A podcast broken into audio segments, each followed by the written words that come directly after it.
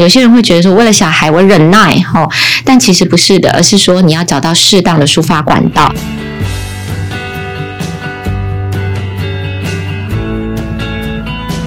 大家好，我们是华人共亲职，还有爸妈相谈室，我是阿中师。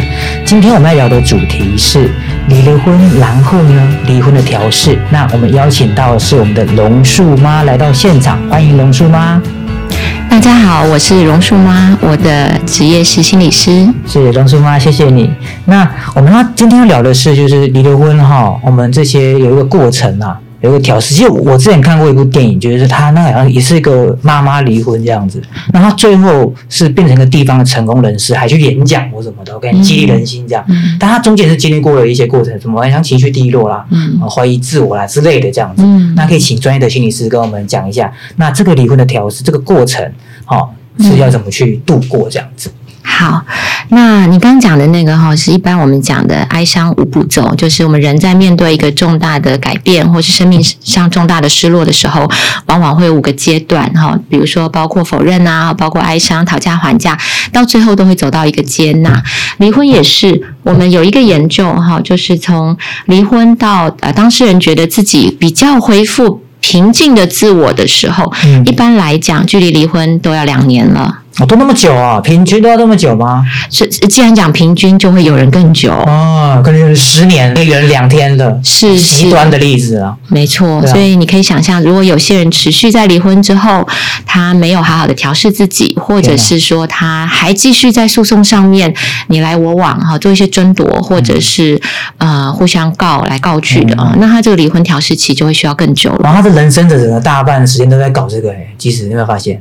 是，所以有些人跟我们分享，就是说，哎，他回过头来看当初这个过程，哈，他会觉得说，哎，我的人生就停在那个离婚的那一个点了。嗯，的确，他就没有再往前走，就那个爆发点。对，然后愤怒啊，然后就一直在搞这些事嘛，搞了几年嘛，又要诉讼嘛，争夺小孩子什么的。没错，没错。所以这些当事人往往就会把他的心力放在外在事件上，而没有回过头来看看自己怎么了。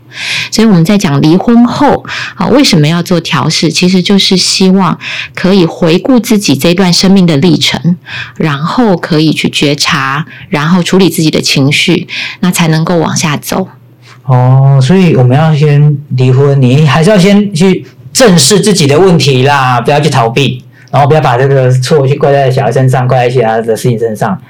正视自己的情绪，面对自己的情绪，然后去解决、去调试自己的情绪，才能够完完全全的把这个事情处理完，对不对？没错，没错。OK，那我们这边有一个数据，他说我们生活有一个压力事件表，这样子。他说我们依据一年，哎，过去一年哈，当事人生活发，哎，生活中发生了什么事件来衡量他的压力值？那第一名是配偶死亡，他压力值是一百，好，压力山大。那第二名就是离婚了，七十三。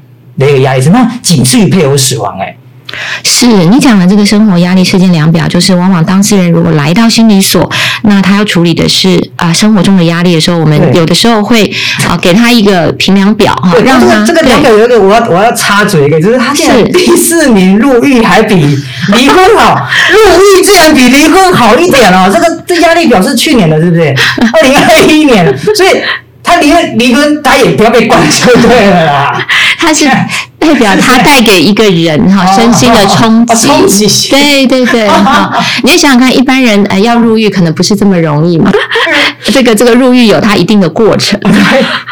但离婚哈，为什么它仅次于配偶死亡？因为你可以想象，两个互相依存跟生活这么紧密的人，他骤然要分开了，等于剥夺了他生活中很重要的一个部分。被强行的那对他不管感情好坏哦。有些人虽然他的婚姻不好，或者他主动离提出离婚，他离婚之后也不见得就能够如他之前所想的，就说：“哎呀，我好像解脱了。”连感情坏也一样啊，报告老师。是是是啊，我感情坏不是巴不得想离，为什么想要分开吗？为什么还会有这种的痛？是一种依赖吗？有些人他在不快乐的婚姻中生活久了，他有时候会把这个对抗或是这个习惯变成他生活中的一部分。当你生活中习惯有一个人一进来你就瞪他，或是你就骂，哎，突然这个人没有了，嗯，总是会很失落吧？很失落，真的哎，是不是？啊，好了，我们尽量不要啦，不要离婚，也不要入狱啦。那分居很哎，分居竟然还名次比入狱高。分居还痛，还还比陆毅痛一点啊。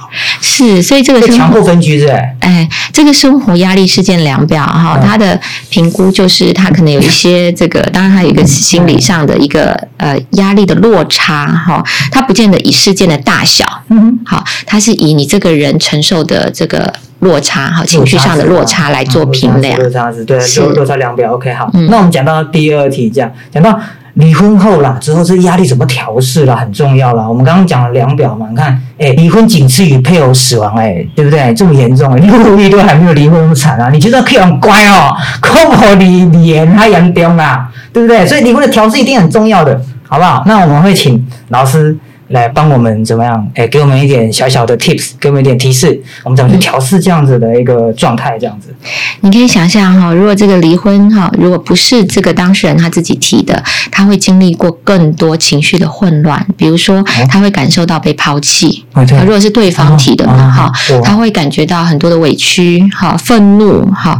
所以你刚刚讲，有些人会甚至在啊、来自伤的时候说，我都宁可他是死掉了。好，或者出意外死亡，而不是他主动离开我，因为主动离开一个人，那对方会有被抛弃的很很难过的一个自我怀疑。好，嗯他可能会觉得，他那时候哈，对，他会觉得一定是我不够好，或者对会责怪自己一，定的啊，哎，先检讨自己，然后分手也会这样觉得啊，是是，所以这是为什么哈？那个离婚是仅次于配偶死亡的压力值哈。所以怎么调试这种情绪上的落差哈？嗯，我们第一个就要先接受，这是一个正常的程序哈，就是说正常的呃怎么讲？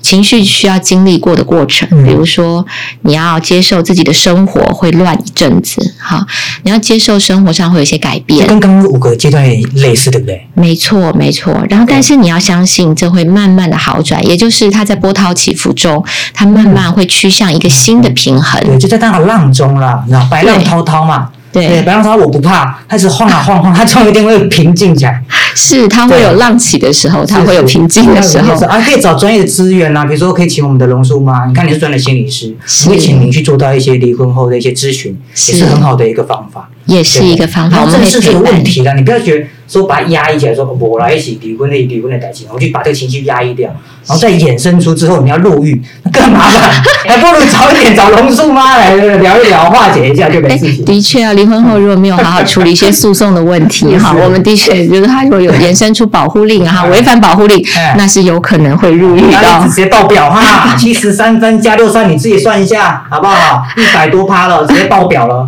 你以为你超人哦？没错，那除了接受自己情绪起伏之外，那再来就是我们怎么处理这个情绪。刚刚讲的很好，就是我们不要压抑哈，那也不要装作没有事情。有些人会觉得说，为了小孩我忍耐哈，但其实不是的，而是说你要找到适当的抒发管道。